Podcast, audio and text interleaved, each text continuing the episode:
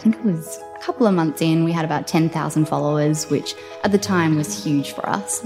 And um, we posted too many naughty photos, too many nipples, too much um, body, and Instagram deleted our account.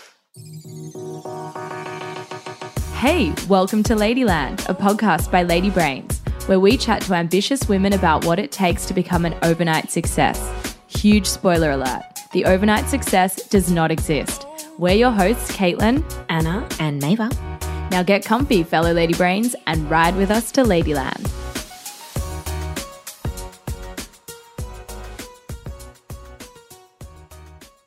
Let's be frank. If you haven't lathered yourself in some frank body or seen babes all over the internet posing in their bathroom covered in coffee scrub, then you need to go take a peek. With just a pocket full of cash, some ground coffee, and a killer brand, our next guest, Bree Johnson, along with her business partners Jess, Alex, and Steve, have managed to build a thriving multi million dollar beauty biz off the back of just one scrub. How? Well, a playful product range paired with cheeky tone of voice and the ability to truly leverage user generated content plus so much more. And not only that, the ladies behind Frank also run creative agency Willow and Blake, which they started at just 22. Talk about serial entrepreneurs. We sat down with Bree and learnt that Frank was almost called Piccolo and got the inside scoop on how the team were able to generate an almost 100,000 person waiting list for their long awaited shimmer scrub. What were you kind of like as a child? Have you always been a little bit entrepreneurial or? Uh, yeah, it's an interesting question. I know I don't think I've always been entrepreneurial. I've always been creative. I think as a child, my parents were really great in that they always encouraged me to write and to paint and express myself creatively as much as I could. Mm-hmm. But entrepreneurial, no. No. I kind of just fell into it. No lemonade stands. No. And I'm really, there's this girl in my street. I've got this house on Brighton Street. And there's this little girl who lives across the road from me, and she's this absolute girl boss. She's had a lemonade stand. She's literally oh. sold me lemons. She sells me raffle tickets. Mm. And she always comes to me, to my house, because oh she knows that I'm going to buy 10 of whatever she's got. She's a door knocker. yeah. um, but she had this lemonade stand the other week, and I bought one. It was a dollar, and I gave her $2. And I was like, I'll keep the change. You know, that's oh, a tip. Nice. And we went back to my house, and then 10 minutes later, she knocks on the door, and she's like, My mom says I have to give back the dollar. so ethical. I know. And I was like, oh God, I don't know if I'm teaching you the wrong thing. I was like, oh no, tell your mum it's a tip. And she's like, no, I have to give it back. it's for tax. exactly.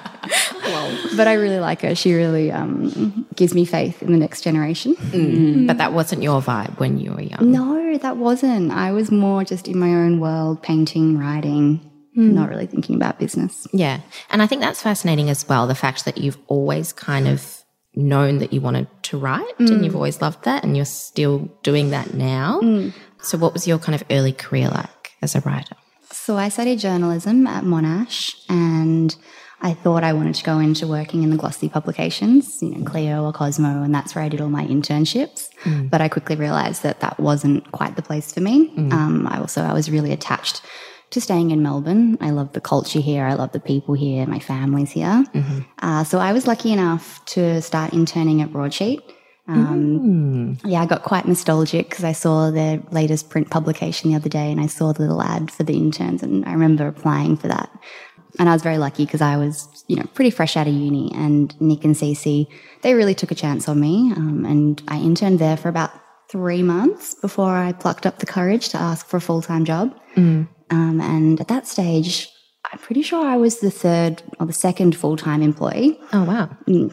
So it was so great because I got to work so closely with Nick and Cece, and they really took me under their wing and mentored me and taught me so much and so many of the skills that I use today everything from people management to editing to writing to how to create good content. And then when um, Rens came on board, I learned about advertising and the business side of that yeah, I'd be forever grateful for them for mm. really taking that chance when I had no idea what I was doing. And mm. that's where I, I guess I got really nurtured in that mm. regard. What kind of made you want to start your own agency? Did you go straight from that into co founding yeah, Willow so, and Blake? Yeah, so we'd started Willow and Blake at about the same time. Um, by that stage, Ari Jess and myself, we were all working in full time jobs. So Ari was in set and Jess was in music at uh, 360 and I was at Broadsheet. And we all loved our jobs. And I obviously loved working at broadsheet and I learnt so much there. But we quickly realized that we didn't really want to work for our bosses. We wanted to be them. Um, and that was something that was really special about all of us. We had young entrepreneurial bosses and mm. they gave us that freedom to, I guess, take ownership over our roles and make them what we wanted them to be. And we saw an opportunity. We were doing a lot of copywriting and a lot of writing in all of our roles. And there was no agency that was really focusing on the written word. So at the time, there was a lot of creative agencies, there were a lot of design agencies, but there wasn't a lot of copywriting agencies or people focusing on tone of voice. And words have always been what I've been passionate about and writing stories and telling people stories. And I remember when I worked in journalism, I always thought that copywriting was, I guess, like the evil side of writing, like the mm. commercial side. But I quickly realized that copywriting is just as creative and mm. even more mm. creative than journalism sometimes. Um, and while I love broadsheet, there's only so many times you can write about eggs and breakfast. Yeah. you know, you want to start going a little bit deeper. You can eat it endlessly. Oh, oh yeah. Mm. Exactly, exactly. So we saw an opportunity to create an agency that was really focused on words um, and telling a brand story. Mm. And it was about the same time that social media was just starting to become popular. So we got in, you know, at the right time. Mm. And we started, you know, with that one small client, which was Jelly Bean Shoes. And we created their whole tone of voice, built their brand, and really marketed it through social media. And then from there, we grew. It was a lot of hustle and a lot of lot of hard work, but mm-hmm. really rewarding. So, how did you find or how did you build your client base? Was it all through your own networks? Like, how did you hustle in the early days? It's pretty old school. We've created a folio and we sent that out to a lot of different agencies, a lot of different businesses. I remember the subject line was coffee writing. What's that?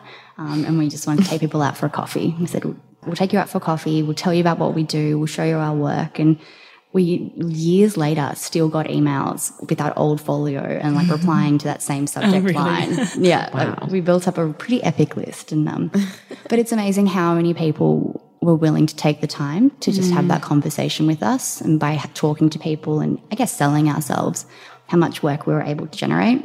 And then from there, it was a lot of word of mouth. You know, we did guerrilla things. We got all these stickers printed and we stuck them all around Cremorne, outside um, different businesses and different agencies that we wanted to work with. So we were like, oh, you know, that clothing brand is in there. We'll stick our stickers all around the area so they must see it when we're walking past. I've Um, never heard that before. Yeah, just little things um, that I think help. Uh, we threw a couple of parties as well. Oh, nice. Yeah, that's always a good way to generate Always a good way. of. Get people drunk. Get them drunk. Get drunk, and spend money. Ask them for their money. Yeah. exactly. Um, but it was, yeah, it was mainly just hustling and hard work and persistence, just constantly. If anyone was starting a business, we would be there. We did a lot of work for free in the early days or at very reduced rates, which was good for us to hone our skills and also to build up that portfolio and show what we could do. And then once we'd proven our proof of concept and proven what we were worth, we were able to put up our prices or when people mm. came back to us, they'd pay a little bit more. Mm. From Willow and Blake, after that, you started Frank. Mm. And I think from what I've heard and what I've read, part of the reason you wanted to do that was because you had some limitations with clients not wanting to be very adventurous or, you know, a little bit risque with their copy. And you wanted to have a go at doing something that was fully yours where you could do whatever you wanted and you didn't need approval. Is that kind of the way it came about? Yeah. It's like an experiment almost. Yeah, definitely. So for us, we cited Frank as a bit of a case study um, for Willow to show what we could do for our clients. It was also quite serendipitous. So there was five co-founders and Frank and Ari Jess and myself had Willow and Blake, which was the creative agency specializing in building brands. And then Steve, my husband, or my now husband, his background was in coffee. Um, so he had these two ladies come into his cafe and ask for the old coffee grinds. They told him they were using it as a body exfoliator. At the time, we were looking for a product that we could market predominantly through social media to that millennial customer. Our other co-founder, Alex, was really interested in e-commerce, specifically Shopify. Um, and we knew the natural skincare market was going to take off. We could see that people were already caring about what they were eating. It made sense they'd start to think about what they were putting in their body. So when we started Frank, we had a few simple missions. We wanted to make natural skincare fun and bring that energy and that sexiness that color cosmetics have and apply that to natural skincare, which traditionally was a little bit more flowery and a little bit softer. We wanted to mm. bring that bold kind of edginess to, to it. And then, secondly, we wanted to reduce a lot of the hyperbole and the exaggeration that was in the skincare market. There was a lot of fluff, a lot of jargon. And as consumers, we were sick of exaggerated claims. And mm. that's really where the whole brand name stems from this concept of let's be frank, let's just be honest, let's be upfront about what the product is. Mm. So, yeah, there's a few different reasons how we got to be frank. A, it's an awesome brand that we're really passionate about. And B, it's a great product. And how did you come up with the name? I mean, it makes so much sense. Um, was it a really hard process? Was it something that just came naturally? Like, Yeah. how did you get there? Well, it, wa- it was originally going to be called Piccolo, which is a, a little coffee. Yeah, yeah, yeah. Yeah, so our very first, we have these old scrub packets, the little brown ones, and they have Piccolo written on them, like permanent marker. Um, and, you know, that name definitely could have worked. Um, I think sometimes people get really fixated on the name yeah. and they go round and round in circles. And at the end of the day, it's really more about the brand that you build around it. That's it. It's obviously important to have a great name. Frank came about through me, Ari, and Jess. Uh, we actually wanted to give it to another client originally. wow. Um, but then they didn't want it, and it obviously worked for this. So I think it was in the back of our brain. um, Right. and it obviously fit the whole concept of being honest and being transparent. It started, actually, that's how it started. It started as a value. Frank was one of our values, and then we turned it into the name and the overarching concept. And it worked for a number of different reasons. It's also a little bit different coming from a male perspective. Um, and we decided to personify the brand and personify the product so we could speak to people on a one on one basis. So in those early days when Frank's starting to take off, but you also have Willow and Blake, how did you split your time between the two and you know work out what are my priorities? Yeah, I guess that's an ongoing issue. Still haven't quite worked that one out. Um, in the early days, oh, it's really supply and demand. So, whatever the business needs the most attention, it gets the most attention. Um, we were still working pretty much full time on Willow and Blake, and Steve and Alex were both working full time in their jobs. So, a lot of what we did for Frank happened after hours. Um, we'd finish work and then we'd go back to our apartment, which was above one of Steve's cafes, and we'd make the scrub, pack the scrub, and send the scrub. Um, but Mary Jess and myself obviously focused on the marketing, so a lot of that had to happen during the day. And this was five years ago when there was no scheduling for social media, so we were posting throughout the day.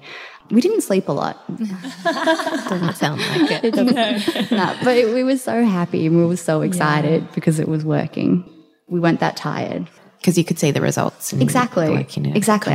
Yeah. And I think when it's the first few months, yeah, you're on that high where you're like, it's all happening. Mm. Um, and I don't, I think if we didn't work that hard, it wouldn't have ever gotten Mm. to where it is now. Yeah. So, what was that like in the first sort of week or month of launching Frank? Like, what kind of strategy was behind it? It was obviously a very big social push, but behind the scenes, what was going on? Like, how many influencers did you reach out to? Like, what was that process actually like? So when we launched, we, it was more of a side project. We didn't know how big this brand or this product was going to get. Well, we had an idea, obviously, and we had a strategy behind how we'd launch. Yeah, getting people to talk about it was the main thing. And to do that, we had a few different methods. Obviously, social media was where our consumers were playing. So that's where we focused our attention. And education was a huge priority for us. So a lot of our customers, Coffee Scrub then was a relatively new product. There was no one else doing it in the market.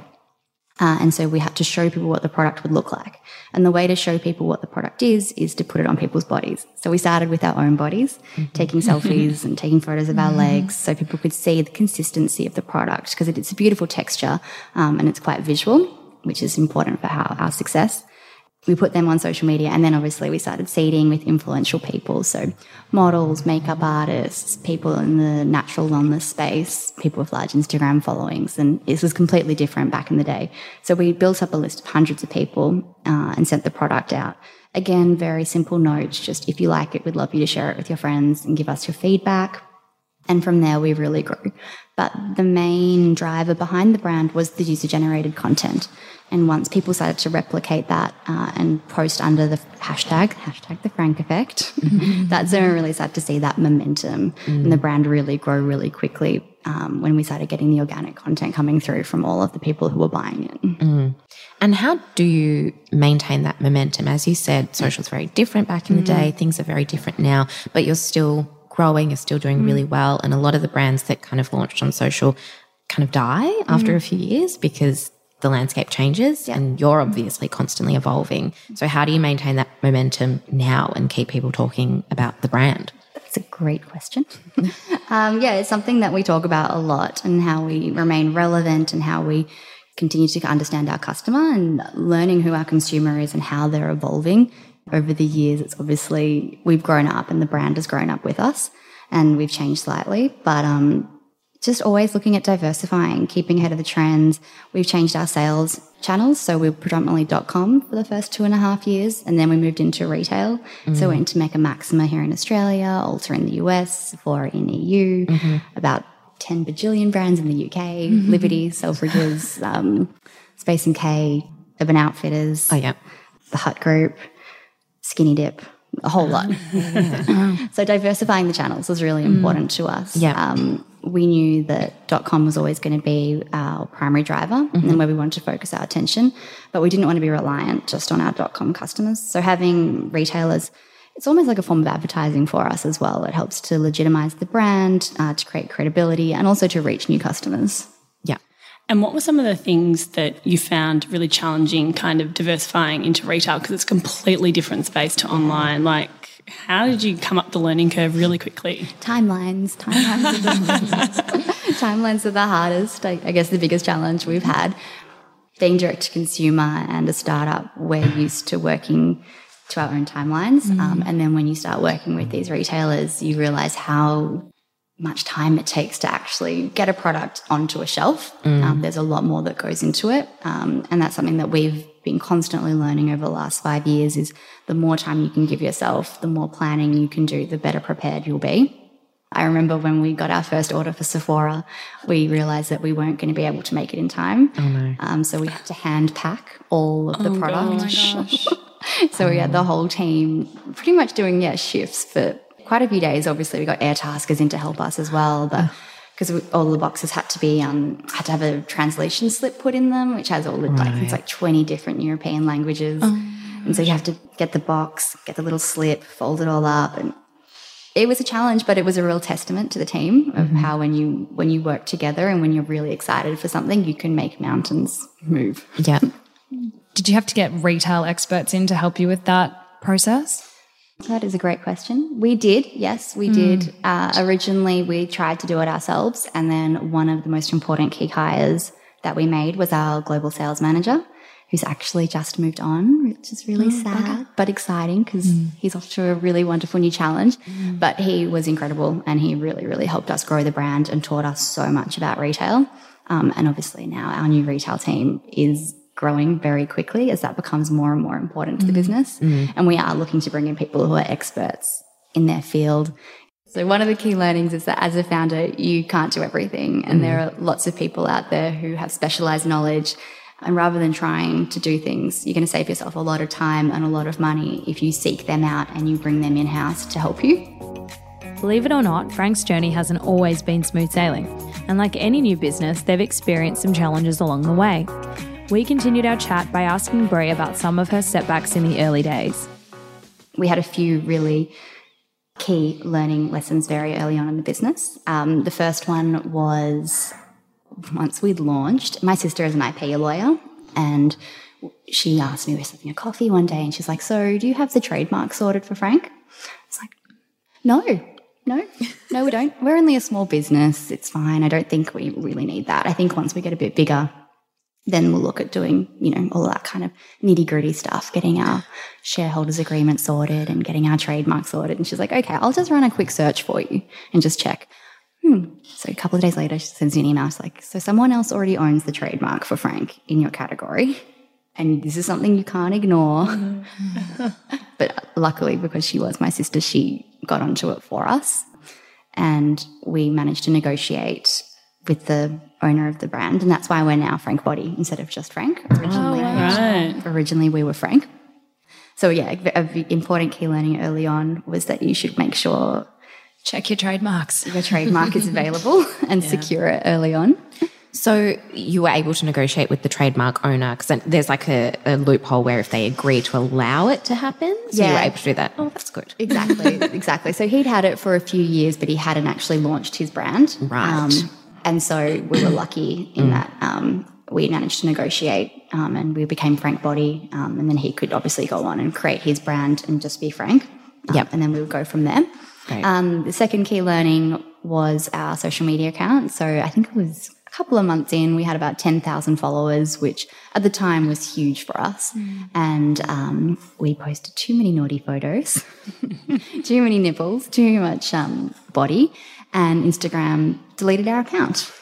There's nothing you can do about that, right? Like you just have to take it on the chin. yeah. Far out. At the time, it was devastating. Yeah, Um, looking yeah. back, it was a good key learning, I think. Otherwise, we could have got to 100,000 followers and done the same thing and then learned. Yeah. And then yeah. learned. Um, Blessing in disguise. exactly. Exactly. Is it, is it a risk? I mean, you obviously focused on Instagram quite a bit mm. and, and social media. Is it a risk having such a refined strategy? Would you recommend that? Or would you say to someone, you know what, just be in case Instagram mm. closes down your account or a platform doesn't exist next year, consider your marketing strategy and, and spread it out? What would you advise to people starting up now? Yeah, definitely. I think it's really important to make sure you capture your followers or your consumers' details and mm, in a way that you can own them. So, emails is really the strategy that we focused on. So, getting people to sign up to our database because then we have their contact details and we can communicate with them one on one rather than something like Instagram or Facebook where the algorithm can change or yeah your account can get shut down it's it is still quite risky And is it true that last year you launched um, a new product? I think it was the Shimmer Scrub. And you had 90,000 people on the wait list? Yeah, yep. So that was a, a big driver and a big part of that strategy was building that list. And we did never expected the wait list to get to be that big. How did you do that? Yeah, what did How you did do? you? So we did a referral program. It was quite a simple competition. You referred friends. The more friends you referred, the higher the prize pool got. So the first one was a sticker. The second one was slightly better stickers. And the third prize was to get the shimmer scrub, which no one else had. And this was the first opportunity to get your hands on it. When we created this product, again, we hadn't an idea that it would be really popular, but we didn't realize just how popular the shimmer scrub would become. Kind of went a little bit, I hate this word, viral. Um, but it made sense. We really tapped into that glowing holographic unicorn phase that- that, has just been blowing up for the last two years. Mm. We keep thinking it's going to stop and then it, it doesn't. Mm. and our consumers, they love that. You know, they lo- what they love about Frank is that it gives you that instant gratification. You use the scrub and your skin immediately feels soft and smooth. Use the shimmer scrub, it feels soft and smooth, and you have that beautiful iridescent glow. So when we launched the referral program, uh, yeah, people obviously wanted to get to the product. They we thought they might just be happy referring a few friends and getting the free sticker, but they all really wanted to get. I think it was had to refer ten friends or maybe twenty friends. I can't remember exactly to get to uh, the shimmer scrub, and that's what everyone was doing, and, and that's how it, it grew so quickly. Um, because then from there, we used that list to create more hype um, around the product, and we knew that we already had so many people who wanted it, so that it, we and we only had a limited amount, and so we created, I guess, this need or this want and desire, and I want to use the word fear. But, I was going to say um, FOMO. yeah, FOMO, Totally. FOMO. that it was going to sell out and you wouldn't get your hands on it. Yep. So when it did sell out, we kept the waiting list going. Um, and what was good, well, not good, good and bad, was that it sold out, but there was still all this hype going. Totally. So all these influencers still posting about it, all this media was still talking about it. And we originally weren't going to bring it back. It was limited edition. But we just were like, oh, we'll keep the wait list up and we'll see Yeah. how we go. And then by the time we managed to make more product, it had grown, yeah, nearly 100,000. It's, was just Insane. yeah. Insane. And really playful too, which I think is hmm. a beautiful reflection of the brand and the Yeah. business. You know, you had that wanting to get to the next level, the mm. stickers and the sharing and the yeah. and the product. Yeah. You know, it's all really beautifully playful. Yeah, exactly. Yeah, mm. um, that was one of our whole missions was to make natural skincare fun. Mm. And so, like, being the most fun you have in the bathroom is, I guess, that overarching i- idea of the brand that resonates throughout all things that we do. We want when people play with our products, when they go to our website, when they go to our social pages, we want them to smile. We want them to have fun. You know, we make skincare. We're not. It's not a serious brand. We make mm-hmm. seriously good skincare, mm-hmm. but we don't take ourselves too seriously. We like to have mm. fun. Yeah. So we've talked a bit about the marketing and the things mm. that people can see and the Instagram strategy Yeah. and tone of voice, which are all kind of really important mm. to the overall effect of the brand. I want to talk about the product development side of things a bit. Yeah.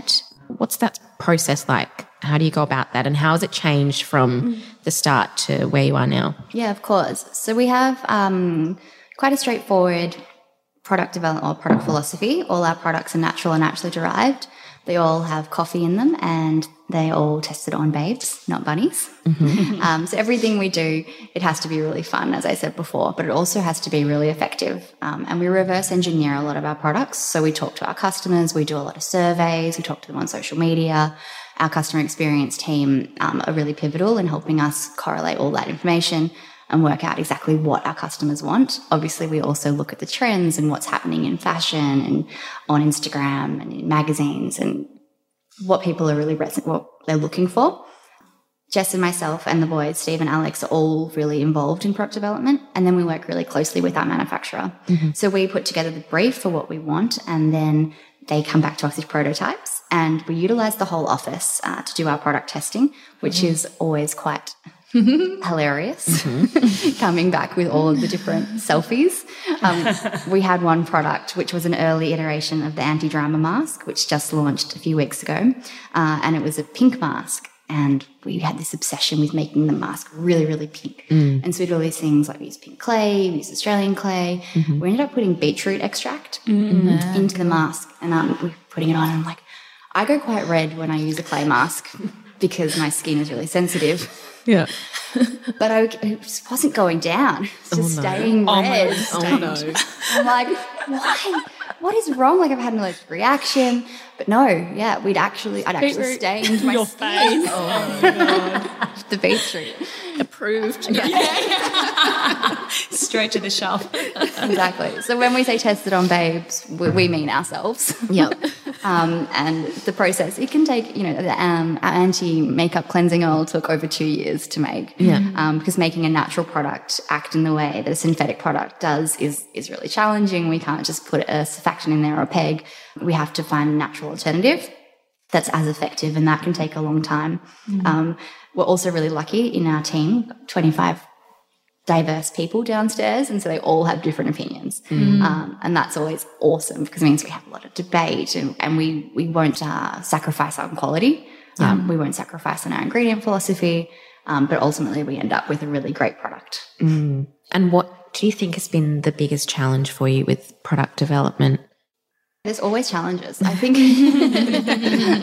it's always time. Um, Yeah. It's it's wanting things, coming up. Well, yeah, coming up with an idea. And I guess well, one of the challenges we have is that because we don't come from a, a beauty background, we come from a creative background. So we come up with this idea. So like, I want a face mask that does this, but actually making that happen is a whole other challenge. Um, and so as creative as you can be, with the limitations of being natural, of being made here in Australia, we can't do everything that we want to do. Um, and so we have to find that balance between the fun, creative side of us and the actual practical, making a product that does what it says it's going to do side. So, like, for example, we'd never, like, when we want to make a pink mask, we're like, there's no point in making a mask that looks really pretty that doesn't do what it's supposed to. Sure. Yeah. It has to be efficacy first before the fun, creative branding side. Mm. Um, and then, yeah, timelines. So, as I said, mm. everything takes longer than you think it's going to take mm. from packaging to product to shipping it. All our products are made in Australia, and, and now we have the challenge of shipping them all overseas. So, getting however many units of stock from here to Sephora to Ulta. Um, we have an amazing, amazing team who do all our demand planning and our forecasting. Um, and that's been a huge challenge for the business is learning how to forecast and think ahead so that we don't have to air freight because Yeah. that just ruins our gross margins. Yeah. Look, they're all pretty like common challenges, I guess, across beauty brands, whether you're a few years old or you're 100 years old. Mm. Like, there's a lot of the challenges we had at mm. L'Oreal as well was this same sort of thing, like, you know, air freights, and you'd have to get it mm. signed off. And it was like, you'd have to go to the really big boss to get it signed off. Don't want to do Not that. fun. I know it's always, Yeah. especially yeah, especially with retailers, especially with marketing, and it's that constant battle. You're like, oh, but for long lead media, I need to send them product. Yeah. you know, six months, three months ahead of mm-hmm. time. Like, I don't have any product to send you. Yeah. Sorry, you can have this tester, This sample. this sample that I've used. Um, and at what point did you go out and seek manufacturing partnerships and like stop making the product yourself? At what point in the business journey did that happen? And was that hard? Like, how did you go about that? Yeah, that was really early on. So mm. we made the product by hand for the first, oh God, too too long over the first six months. But I remember we were coming up to Christmas, mm. and as you guys would know, in, in the beauty world, Christmas and holidays is huge, mm. and we- we actually won't we won't make it. We physically can't mm. manufacture enough product to meet the holiday demand. It took us a long time to find the right manufacturer. We looked overseas, we went to China, we got samples back, and the quality just wasn't there. So we were really lucky. We found a local manufacturer who's worked with us for the last five years and grown with us, and yeah, been really pivotal part of the business. And have you lent on their expertise quite heavily throughout the product development process? Yeah, we have. It's always been a collaborative process. Um, we are control freaks, to put it subtly.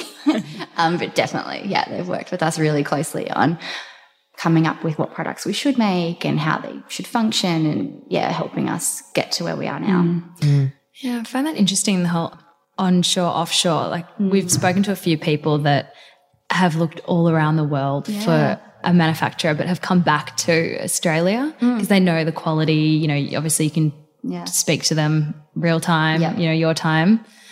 Yeah, it's interesting. It is. And I think Australian beauty is really having a moment at the mm. moment and is just going to continue to get bigger and bigger. Uh, we're seeing it all over the world. People are really respecting Australian ingredients, ex- mm. Mm, respecting Australian made. It does. It's that sign of quality. And we're pretty lucky that we have really high standards when it comes to how we make our products and what ingredients we use. And particularly with natural skincare, I think we're quite progressed in that regard. Yeah. Um, we have a better understanding of it and something that Australians really value. Yeah. Definitely. I heard on a random podcast a while ago that apparently Australia has the most patents for natural beauty formulas. Amazing. That doesn't surprise me. Mm. Yeah, I, that would make sense. Yeah. Thanks, it's fascinating. Statman. That's great. Just so you know. I love it. I love it. That's so interesting. yeah. what has kind of been your biggest pinch me moment on this journey? Seeing Frank on the windows at Mecca was a huge moment for us. That's always been a brand and a retailer that we've loved and gone and shopped at and really respected. And Jo and Marita are both incredible, incredible women who really inspire all of us, but particularly me and Jess. Um, and seeing you know, this little brand that we built all over the windows. We have a whole gondola. That was the first time we'd seen Frank, I guess, in real life. Yeah. And being mm-hmm. able to see customers actually interacting with the brand. And even when I go in today and I see people buying it off the shelves, I'm still like, oh my gosh, Yeah. someone buying your product. and that's something you don't get through dot .com. You know, you Yeah. don't get, ever get to see them. You just see them click check out. Yeah. oh, okay. Mm. But actually being able to see them in a shop, pick up the product, read the packaging, smell it, touch it, feel it, that's so rewarding. Mm. Likewise, uh, we went to Paris earlier this year. I went to the Champs Elysees and saw our brand there in Sephora, which is one of the busiest beauty retailers, the best beauty retailers in, in the world. And that was a huge pinch me moment. I think it was three and a half years ago. We went on director's retreat in Paris and we went and visited that store. And that was always one of our bucket list, like, what if? Mm. And, and now that's happened, which is huge for us and crazy. Likewise, seeing our pop up shop earlier this year was wonderful. I think I just love connecting with our consumers and getting that mm. chance to really talk to them one on one. Spending so much time on the internet and being such a digitally focused brand, it's so mm. rewarding for me to actually see people interact with the product and talk to them and understand who they are. But yeah, as well, the biggest pinch me moments are sometimes just in the office when I walk in and there's a whole team having a brainstorm. I'm like, oh my God, and they're getting so proud to see the team growing hmm. and interacting. Opening our New York office, that was hmm. huge. Very as exciting. Well. good. Got an incredible team of five women over there who are hmm. kicking some serious goals. Just being able to say our New York office. By New York office, I mean a little tiny WeWork. Still. Still counts. Still counts. Still counts. Yeah. yes, there's lots of pinch me moments. Yeah. but they're the most rewarding. I Yeah. think. Yeah. Obviously, and there's also the awards. Jess and myself have been lucky enough to win. They're also pretty cool. Who inspires you? Lots of people. I guess I'm lucky enough to be inspired by the people I work with every day. So my co-founders, Steve and Alex and Jess. They're all so, so different, um, but so incredible in so many different ways. And we all think very differently. Um, and we've gone through some real lows together, but also some massive highs. And they're what kind of keep me going and what inspire me on a day to day basis. I'm really lucky we have a young team. They're super energetic and their brains are so creative. Um, and coming to work every day is obviously sometimes stressful, but when we're working together a team, that that's what really inspires me and gets me going.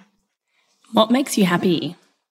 Morning walks with my Douglas. He's a little border terrier. Cute. I was going to say, you've got a dog. She better mention the dog. uh, cups of tea that my husband makes me. Long lunches with my girlfriends, talking about things that really matter and having proper conversations in real life. A good book, sunshine, plants that aren't dying. Very specific. I have to go water my plant. Don't come to my house. Uh, and pan fried pork dumplings. Oh, Yum. um, and lastly, what is next for you? Ooh, it's a great question. Um, there's still a lot more to come at Frank and at Willow and Blake. Uh, this is still just the beginning of this brand. A lot more products, a lot more retail, a lot more team members, and potentially maybe our own shop one day. I think would be fun. For Willow, we've recently become a full service agency. So now we do everything from naming to design to branding to social media. Um, and there's a lot more growing for that business to do and potentially more overseas offices. Cool. It's very exciting. Can't wait to watch. Thanks for listening. Please be sure to subscribe to our podcast, follow us on Instagram, lady.brains, and head over to ladybrains.com.au to find out more about our events and other cool things that are happening.